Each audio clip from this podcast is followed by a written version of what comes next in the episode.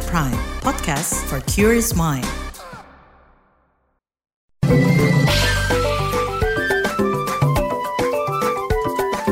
WhatsApp Indonesia.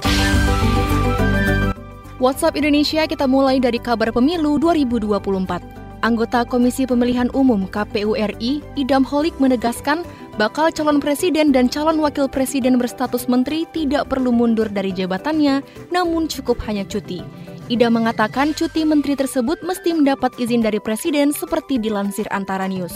Sampai 19 Oktober 2023, dua paslon Anies Baswedan dan Muhaimin Iskandar, Ganjar Pranowo dan Mahfud MD sudah mendaftar ke KPU. Mahfud MD adalah bakal calon wakil presiden yang menjabat Menteri Koordinator Bidang Politik, Hukum, dan Keamanan atau Menko Polhukam. Sementara pasangan dari bakal calon presiden Prabowo Subianto belum diumumkan.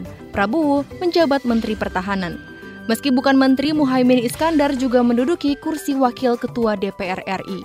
Masih kabar pemilu 2024, Badan Pengawas Pemilu Umum Bawaslu siapkan juru damai di pemilu 2024. Anggota Bawaslu Toto Haryono menegaskan tugas juru damai sudah dimandatkan Divisi Penyelesaian Sengketa Badan Pengawas Pemilu tersebut. Juru damai pemilu 2024 dimandatkan meminimalisir potensi konflik baik vertikal maupun horizontal yang muncul dalam proses tahapan pemilu. Posisi Divisi Penyelesaian Sengketa Bawaslu dianggap penting lantaran Totok menilai ada banyak rawanan pemilu yang dipicu perbedaan pendapat. Kalau tidak dikendalikan, bakal bahaya dan tidak terkendali. Terakhir kita ke Bali. Tahun ini, Ubud Writers and Readers Festival UWRF menganugerahkan Lifetime Achievement Award kepada penulis senior asal Bali, Putu Wijaya. Putu Wijaya dinilai menjadi bukti kekuatan transformatif sastra karena pengaruh kekaryaannya tidak sebatas tulisan, tetapi juga membina dan membimbing para penulis serta seniman di Indonesia.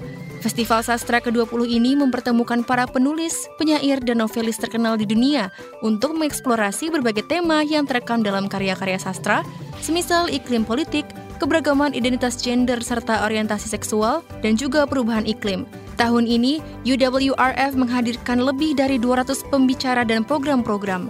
Tidak hanya mencakup diskusi panel, tetapi juga acara khusus, masterclass, peluncuran buku, pemutaran film, pameran seni, dan beberapa acara lainnya di Denpasar dan Singaraja. Beberapa penulis aktivis yang hadir antara lain, aktivis lingkungan India Vandana Shiva, penulis nominator Man Booker Prize Eka Kurniawan, jurnalis Gunawan Muhammad, peraih Booker Prize Bernardine Evaristo, penulis asal Irlandia Megan Nolan, dan masih banyak lagi. Demikian WhatsApp Indonesia hari ini.